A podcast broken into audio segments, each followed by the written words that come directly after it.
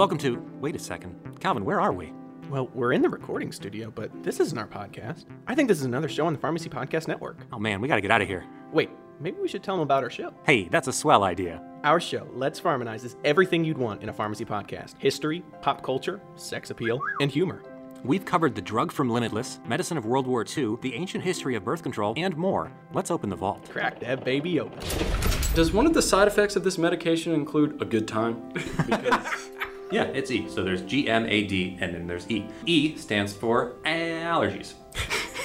It's like this spider, like drapey thing. We have used wet meatloaf five times in this conversation, and that is five too many times to use the term wet meatloaf. It's like a round lasagna. I mean, you know, it hurts pretty bad, and you're thinking, man, unga bunga, this is pretty bad. We post new episodes every Monday. Check out Let's Pharmanize on your favorite podcast platform and social media. All that and more on Let's Pharmanize. You're listening to the Pharmacy Podcast Network.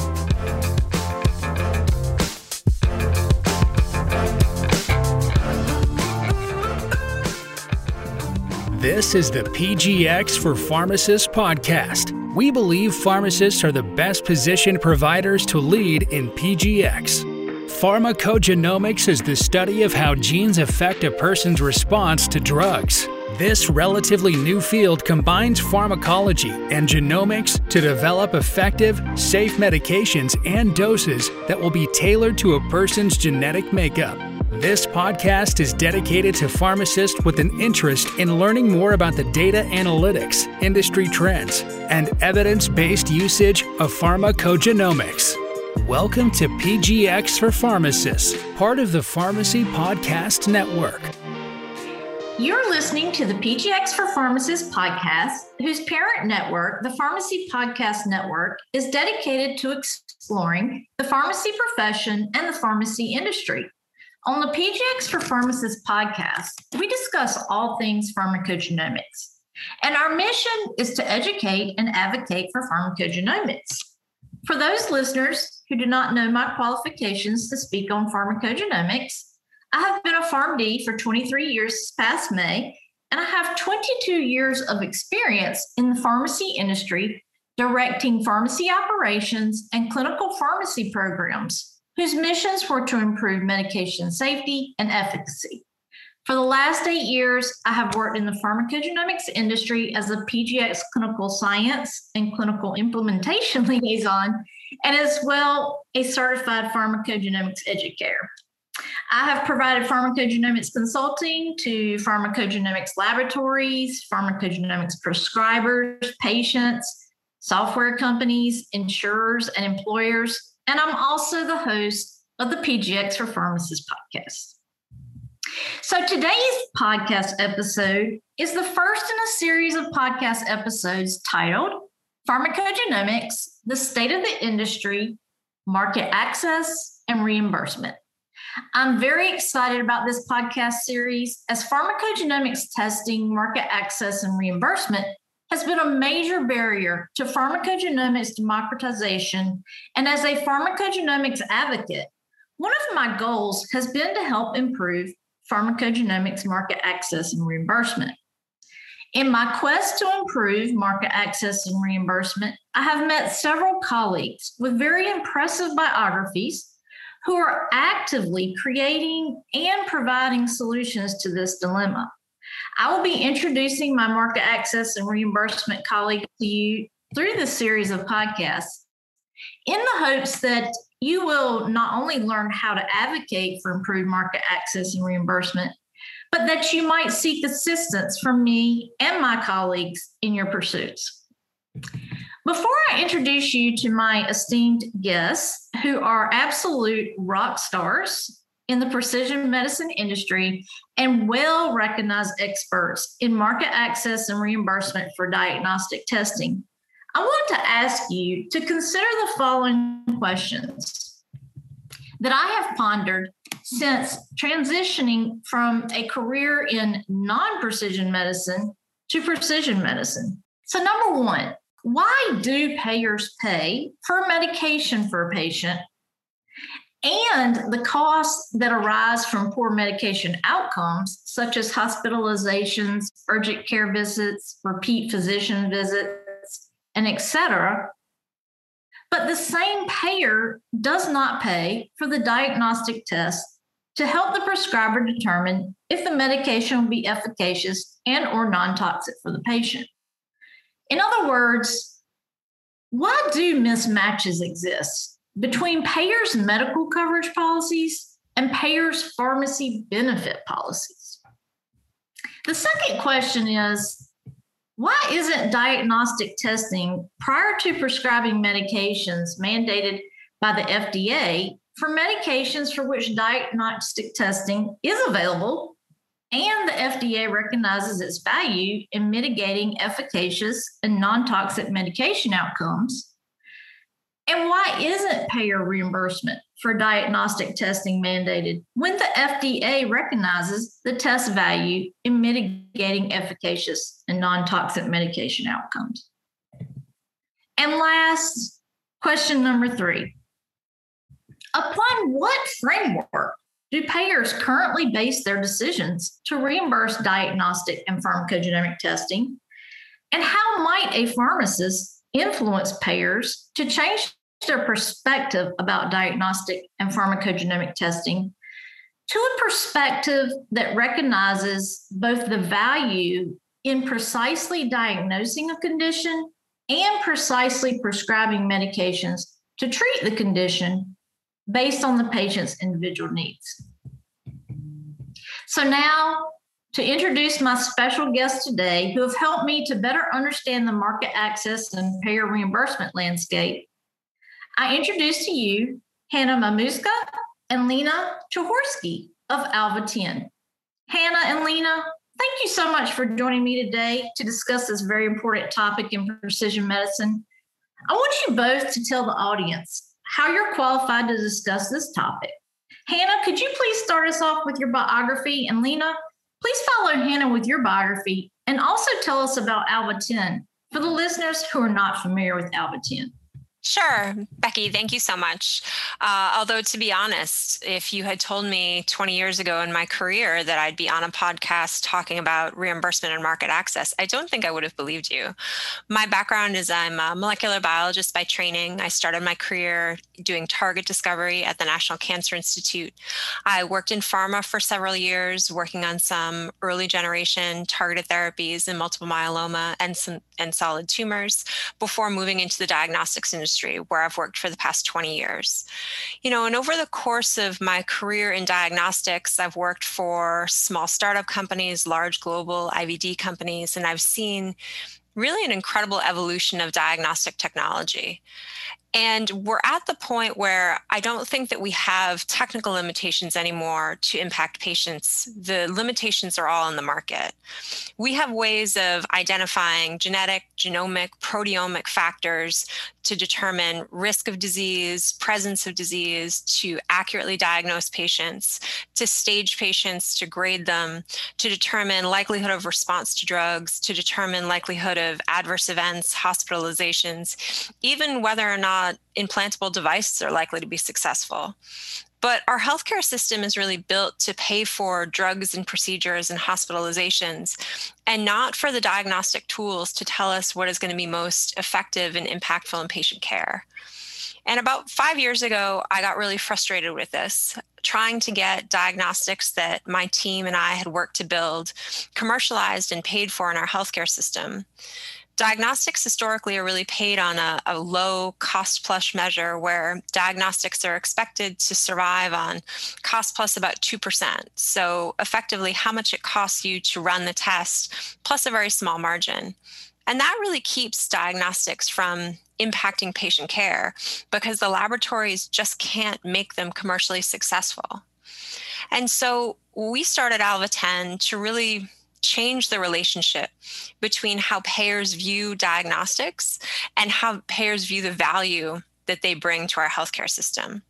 So we work with payers to use economic models to help them identify areas of inefficiency within their populations, areas where they're spending too much on care, uh, too much on drugs, too many hospitalizations, too many on adverse events. And then we either point out where they have non coverage policies or aren't appropriately using diagnostic tools that could improve those outcomes in economics, or identify new blue ocean areas where diagnostic tools can be built to the needs of the market. Um, and that has allowed new diagnostic companies and new diagnostic tests to find a place in the market where they can change both how the patients are being managed and change the economics uh, to align together so that patient outcomes and payer economics uh, can be successful in the market. Thanks so much for providing us uh, information on your background and Alva 10. Lena, can you please share with the audience um, your biography? Sure, Becky, and great to be here. Thanks for having me. Um, so my name is Lena Chaihorsky. I'm the Vice President of Payer Innovation and the co-founder here at Alva 10. Um, my background academically is actually in mathematics and biology. I got started in reimbursement and diagnostics because I saw it fundamentally as a math problem I was really interested in solving, frankly. Um, we have an enormous problem in this country when it comes to healthcare in terms of how misaligned our financial incentives are. Um, and diagnostics really sit at the heart of that problem. And so, what I've been working on in my career, I've worked in small companies, I've worked in large companies prior to co founding Alva 10. What I've really been working on is obtaining value based reimbursement for diagnostics and really trying to answer the question how do we realign our financial incentives in favor of diagnostics and in favor of precision medicine? And how do we show payers and employers and everybody else out there that pays for healthcare that that's the way that things should be moving and that that is actually a far more cost effective way of performing healthcare um, than how than how it's currently done. And i think the reason that alva 10 has been seeing sort of the success and traction that we've been seeing is that we were really at the forefront of changing this conversation for payers. We were really the company that started talking to payers about diagnostics as a solution to their drug problem and to kind of just answer, I guess, a little bit, one of the questions that you posed, the reason that that was sort of so new and innovative at the time is because payers aren't really set up to think about diagnostics. They're not set up to evaluate them. They're set up as actuaries to think about and evaluate drugs. And so when we came through the door and started talking about diagnostics as a solution to the drug problem, we also came through with a whole set of solutions around how insurance companies can start to engage with the diagnostics industry. And that has really been changing the conversation because now payers are starting to think about diagnostics more and starting to think, well, maybe this is the solution to my drug problem in a way I never before imagined. I love that. I absolutely love that phrase that diagnostics could be a solution to their medication problems. That is a perfect, that is just a great um, phrase uh, to represent what we're trying to do, especially with pharmacogenomics. Um, so, you know, precision medicine is a buzzword in healthcare, and pharmacogenomics is the main focus of the PGX for Pharmacists podcast. So, um, based on your education and experience, how do you, as non pharmacists, I love your perspectives, having different perspectives the than the pharmacists. How do you perceive pharmacogenomics to fit into that broad term of precision medicine?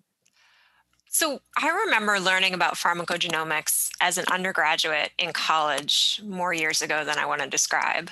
And, you know, when I came out into the laboratory world, I was under the misunderstanding that pharmacogenomic use was commonplace and that we were obviously testing for uh, pharmacogenomic differences in patients before we were prescribing them medication. And I was shocked that this wasn't commonplace.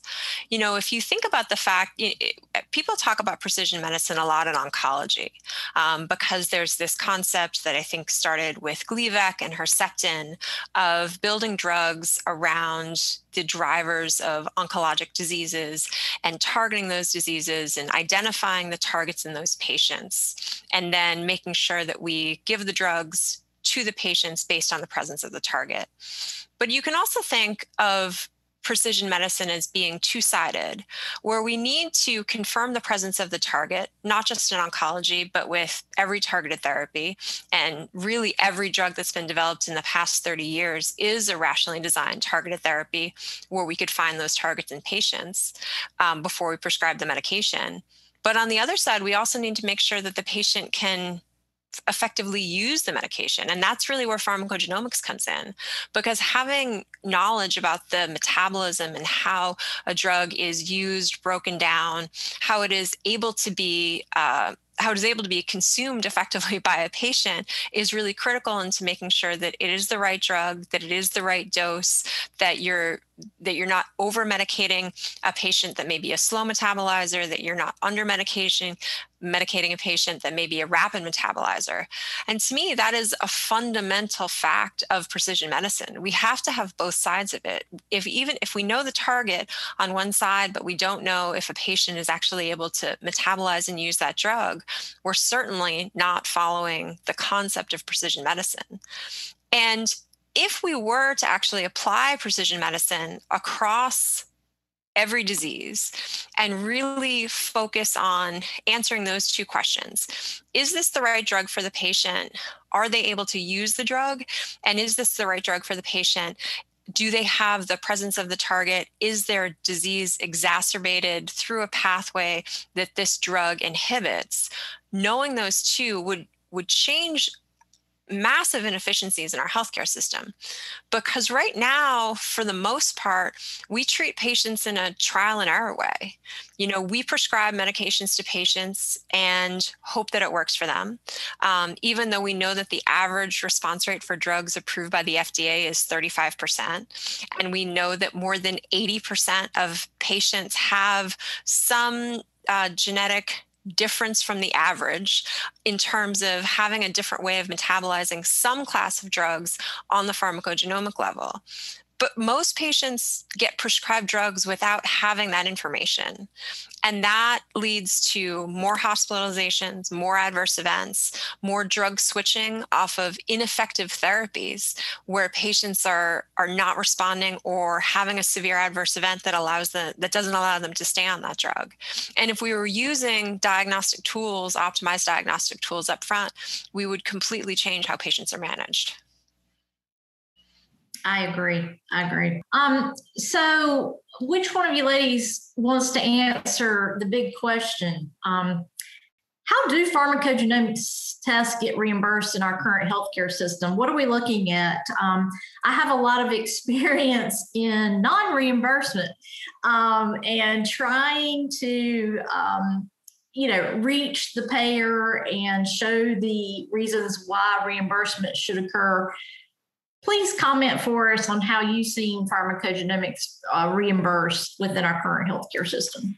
Sure. So, to one of the points that Hannah made earlier, pharmacogenomics as diagnostic tests are really reimbursed on a fee for service system, right? That essentially means that when a test gets run, um, the laboratory will submit a claim to the insurance company, and that insurance company pays that claim. And the average reimbursement for a pharmacogenomic test today hovers at about 250 to $300, which really isn't very much at all if you think about the massive economic impact and value that a pharmacogenomic test has when it is able to prevent an adverse event, a hospitalization, et cetera.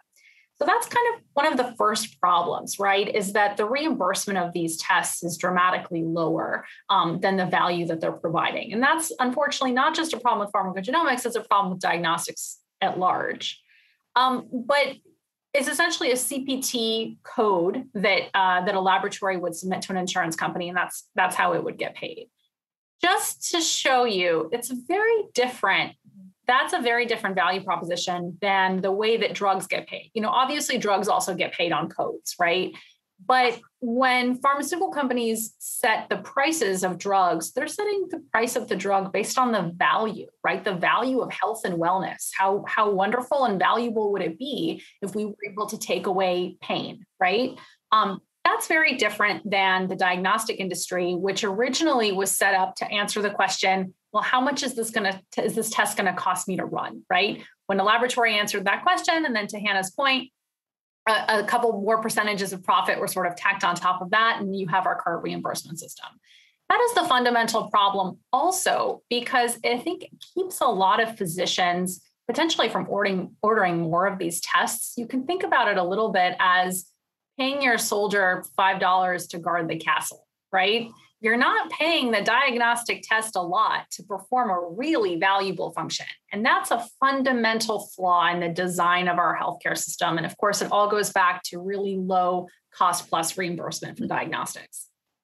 That that is a great example. Um, we often ask in our society, why aren't teachers reimbursed like star athletes? yeah, uh, teachers are are the future of our children, um, and athletes are entertainment for the most part. So, you know, relating that to diagnostic testing, pharmacogenetic uh, pharmacogenetic testing's value that's a great way to look at it is um, without knowing the di- the precise diagnosis or how medications will work for that patient um, you know there's value that is highly valuable to positive medication outcomes um, and positive outcomes from the patient's condition. So you know you guys work in this um, in the payer relationships. What trends are you seeing um, in insurance coverage of pharmacogenomics tests? I have, you know, my experience from having worked um, with payers, with the laboratories I've worked with. What are you guys seeing? You probably have broader exposure than I do. Well, we've read a lot of coverage policies on pharmacogenomics, that's for sure.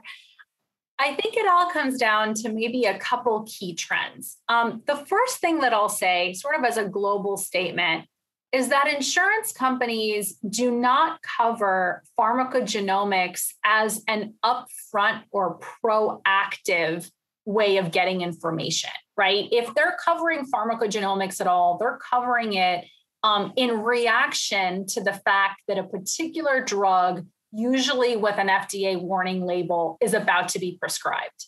And that's sort of the first fundamental difference, right, between how we as a diagnostic industry see the value of pharmacogenomics, which is, hey, everybody should have access to this information, and how the insurance industry sees pharmacogenomics, which is really, well, only if you really need it in these very specific indications, right?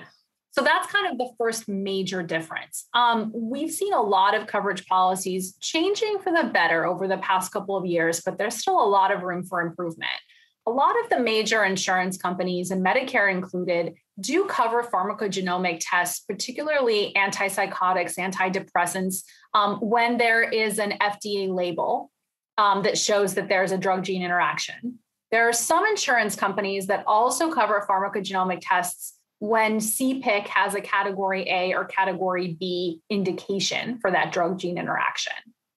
The vast majority of, of insurance companies will cover um, what I like to call a point indication, right? They'll cover, for example, um, CYP2C19 for Plavix, but not for beta blockers. And that's really a function of where those insurance companies see that there has been sufficient clinical evidence to prove um, that having that pharmacogenomic diagnostic test dramatically changes the assignment of drugs in the patient and that that assignment change will lead to an overall better uh, clinical outcome for the patient. So it's where they see that there's enough clinical literature that's where they're then willing to cover the test. So it's a little bit all over the board. Um, we are but again we are seeing some some positive trends which is great but it's again it's this very sort of bullet pointed list right? We cover for this but not for this. Yes i agree with you. Um, and i guess one of the biggest conundrums that i question is the location of your laboratory in the united states can determine whether a patient's test is reimbursed or not um, with medicare. Um, you know we want pharmacogenomics to be democratized. We want it to be equal. We want everyone to have the opportunity. Um, so you're you're absolutely right. Um, it's kind of hit and miss all over the board. It is improving, which is awesome, um, because you know our ultimate goal is democratization of um, pharmacogenomics and precision medicine. So let me ask uh, you ladies this question. Do you think that the lack of transparency and the lack of broad coverage policies affects the use of PGX? Um, what impacts have you seen on patient care as a result of these low coverage policies? Yeah, I think without question, it impacts patient care um, because the lack of transparency and the lack of knowledge as to whether a test is going to get paid for means that a doctor has to uh, wait to order the test until they're ready to prescribe the medication. And because the rates are so low for laboratories who are running these tests, they tend to batch them, which is completely understandable because they need to be able to make a margin. Often, though, that means that they're not getting the results for four to six weeks after they get the after the test is ordered. Now, if you are a physician who's looking to prescribe a medication, you're probably looking to prescribe it for a reason that's maybe more urgent than waiting 4 to 6 weeks. And so that really factors into the clinical utility of the test. And the way payers think about clinical utility is how is the use of this test, how is the money that I'm paying for this test going to change how this patient is managed? And one of the things that payers notice, uh, sometimes I don't think they realize they're part of the root of this problem, is if a physician orders the test, orders the drug. It takes four weeks to get the results of the test back. The patient starts on the drug anyways because they need to be medicated for something. And then they either have or do not have an adverse event. Uh, and then the results of the test come back. Well, that's not particularly helpful, but it's the system that makes it not helpful. And so the next time that physician may say, well, uh, it worked out okay last time, so I'm just going to order the drug and, and hope that it goes okay for the patient. And that's that's a problem because if we had a system where the tests were reimbursed at the same level um, that the drugs are paid for, that would enable the lab to run a test when a test is ordered and not have to wait in batch and the results were able to come back within you know a week or 10 days the physician can make the decision to say okay i know you need to go on an antidepressive medication. Let's make sure we get it right and we'll put you on it next week when we get these results back and that difference is really substantial. And you know we see that you see that difference not just in mental health you see it across in cardiovascular disease in in a whole variety of diseases and that gap really impacts patient care. No i think that's exactly right. I think the only thing i would add is almost a hope and a prayer um, to insurance companies that they and and and we we do a lot of this education with insurance companies but frankly i think the diagnostic industry as a whole needs to push on this so much more. Um, turnaround time is a huge huge factor of clinical utility. It is not just a question of what information you're providing. It's a question of how quickly are you providing it? Are you providing it in a time um, in, a t- in a time frame that enables the physician to make that decision and get the patient on the medication that's going to be right for them. Um, that that is huge and i don't think we spend enough time talking about it. I, I, think we need to push on it more. We push on it all the time but a call if you will to the diagnostic industry to uh, to, to be more assertive there i think. I agree. Um, and you know i think that's part of um, kind of what i've been able to help uh, pharmacogenomics vendors with is expressing in cost, medication cost terms or medication related cost terms, helping payers to see that that it's not just the upfront cost of a medication that's costing them or the upfront cost of a diagnostic test or pharmacogenomics test that is costing them. It's all the costs that are related to not uh, paying for that diagnostic test. Um, the hospitalizations, urgent care visits, um, you know, when patient has a non-therapeutic medication outcome, um, I mean, just think about antidepressants, for example. They already, you know, they for the most part uh, need four to six weeks to reach um, a therapeutic um, level, and that's delaying the patient already by four to six weeks. And then, you know, two weeks when we find out that that's not even the correct antidepressant for that patient, that's another two weeks. And, you know, what kind of healthcare services is that patient seeking in the meantime? Um, you know, they may be back in the emergency room. Um, you know, they may need to be admitted to an inpatient facility. So I absolutely agree with with uh, you ladies that it's not just the medication cost and the test cost; it's the costs that are related to not to not uh, recognizing the value of these tests. So, um, you know, my goal for this podcast is to help pharmacists realize that um, there are endless ways that they can help advocate for pharmacogenomics, um, increase the adoption of pharmacogenomics, not to just help physicians with integrating pharmacogenomics into medication therapy management, but how they can become a force for change for pharmacogenomics. Um, would you all like to elaborate on how you see that pharmacists might be able to be this force of change? I think pharmacists are in a unique position to talk to patients. You know, pharmacists have a role where they explain medication use, where they explain prescription, the importance of medication adherence to patients. And I think they also have the opportunity to ask the question about pharmacogenomics. You know, before you were prescribed this medication, did your physician run a, a pharmacogenomic test to make sure that this is safe for you, to make sure that this is the right medication for you? These are conversations that that every provider who interacts with patients, I think, really needs to start having with patients across the board, across disease areas.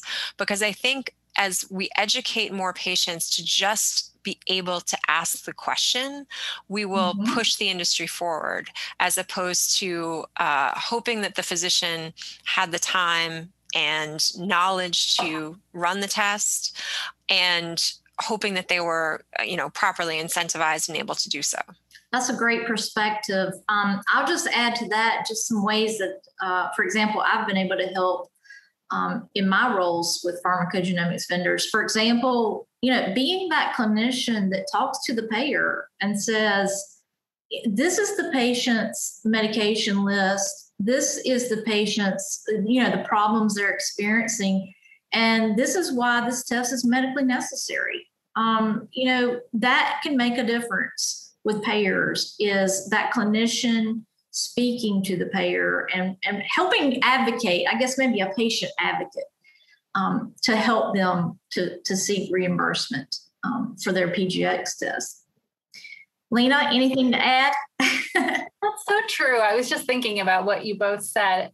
I, I would go one step further too and say that for the pharmacists in states that can practice at the top of their license and, in, for states that have not yet allowed pharmacists to practice at the top of their license, the ability for the pharmacist to actually order the diagnostic test, I think is a huge opportunity for our healthcare industry. Um, you know, just like Hannah said, pharmacists are a trusted source, and particularly in community medicine, pharmacists are such a trusted source of information for patients. And I think today we put a lot of the pressure and obligation on the physician, unfortunately, because we have to, because we don't have enough pharmacists that are able to order diagnostic tests. And I think we need to get there as a healthcare system. There are a lot of states already in which pharmacists can practice at the top of their license, but empowering pharmacists more um, and having uh, pharmacy, pharmacy advocacy organizations continue to push for other states to practice at the top of their licensure will open up this space, I think, because it will enable the pharmacists not just to ask the question, has a pharmacogenomic test been run, but to resolve that, right? And to provide the solution in case it has not been run. An excellent point, Lena.